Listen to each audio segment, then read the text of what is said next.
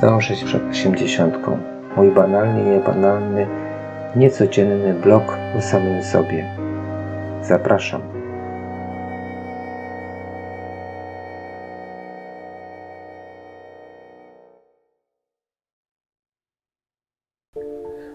Słuchałem kiedyś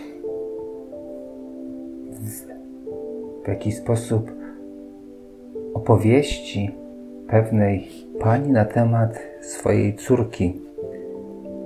Opowiadała to, a raczej wyrzucała z siebie z szybkością karabinu maszynowego tyrradę na temat tego, jaka ta córka jest niedobra, jaka jest okropna, jak nic nie robi i w ogóle jaka, jak to jest całkiem, było całkiem źle, po czym za chwilę było hasło, co mnie zmroziło, że to dziecko trzeba było cały czas dyscyplinować. To dziecko jest, kradnie. W pewnych momentach nawet pamiętam, że kobieta mówiła, że się boi spać, bo to dziecko przyjdzie i ją zadźga nożem w nocy. Nie wiem skąd miała takie przeświadczenie, że takie coś się może stać. Może może tak naprawdę czuła, a może to tylko był taki sposób jakiś przedstawiania. Tak sobie wyobrażała to dziecko, że powinno być to dziecko na zasadzie świnki morskiej, ładne, gładkie do głaskania, do tulenia i potem odstawienie do, do, do klatki, czy jak psa, który zawsze się cieszy, jak się przyjdzie do domu i się cieszy i przyjdzie a z drugiej strony ta osoba uważała, że dziecko powinno mieć, powinno być prymusem i powinno mieć jak najlepsze, jak najlepsze stopnie. E, każdą olimpiadę możliwą, czy też nawet niemożliwą, zarówno mm, jakieś matematyczne konkursy, konkursy lingwistyczne, konkursy geograficzne, ale też jakieś puchary związane z pływaniem czy jazdą na nartach. Wszystko. Omnibus. No niestety tak się nie da. Na dodatek w momencie, kiedy to dziecko było oprócz tego, że ma robić zadanka bez przerwy, nic innego nie ma robić. No niestety, z tego co wiem, to teraz nie jest prosto, żeby to dziecko widziało, w jaki sposób pomagać w domu. Z drugiej strony, na szczęście, pewnym momencie też złapało samodyscyplinę i wie, umie się skupić i próbuje się uczyć i pokazuje wszystkim, że jest samo samodyscyplinującym się człowiekiem. Ale nie o tym. E, ta kobieta miała zawsze pretensje, że to dziecko nie jest takie, jak być powinno. Nie mówi głośno dzień dobry, nie mówi do widzenia. Tutaj coś się ustawia bokiem.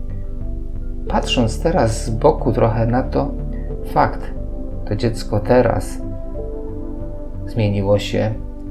Trzeba mu czasami, owszem, przypomnieć, powiedzieć, pokazać, powiedz, nawet jeżeli kogoś nie lubisz, ale to jest starsza osoba, to jest nauczyciel, to jest trener, to jest wykładowca, to jest ktoś, kto jest jakiś twój przewodnik, to pomimo tego, że go nie lubisz albo nie jesteś specjalnie e, dla ciebie to nie jest ktoś, kto z autorytetem jakimś bardzo wielkim w każdej dziedzinie, no w niektórych może jest, jest twoim przełożonym w jakiś sposób, Mów mu dzień dobry i staraj się pomimo wszystko w jakiś sposób być dla niego uprzejmym. Uprzejmości nie da się wytresować, nie da się jak psa nauczyć sztuczek, że ma na, na zawołanie robić to, co się chce. Poza tym ten człowiek patrzy na tego trener, trenera, tresera i okazuje się, że ten treser robi dokładnie to samo.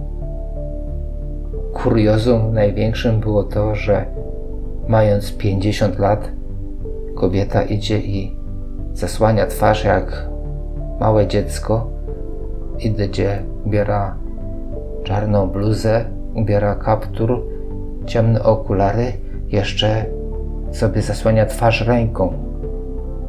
Powiem szczerze, może gdyby tylko tak szła i, i nic, to by nikt na nie zwrócił uwagi, ale zasłaniając sobie twarz ręką, to po prostu podpadło. Jak małe dziecko w przedszkolu. Jak powiem coś złego, zasłonię buzię. Jak chcę, żeby nikt nie zobaczył, zasłonię oczy. Pamiętajcie o tym, że owszem, chcemy czasami kogoś w jakiś sposób pokazać mu, co ma robić, jak należy się zachowywać, ale to my mamy nie tylko mu to mówić, ale pokazywać swoim życiem. Jeżeli w swoim życiu będziemy w stosunku do rodziny, do przyjaciół,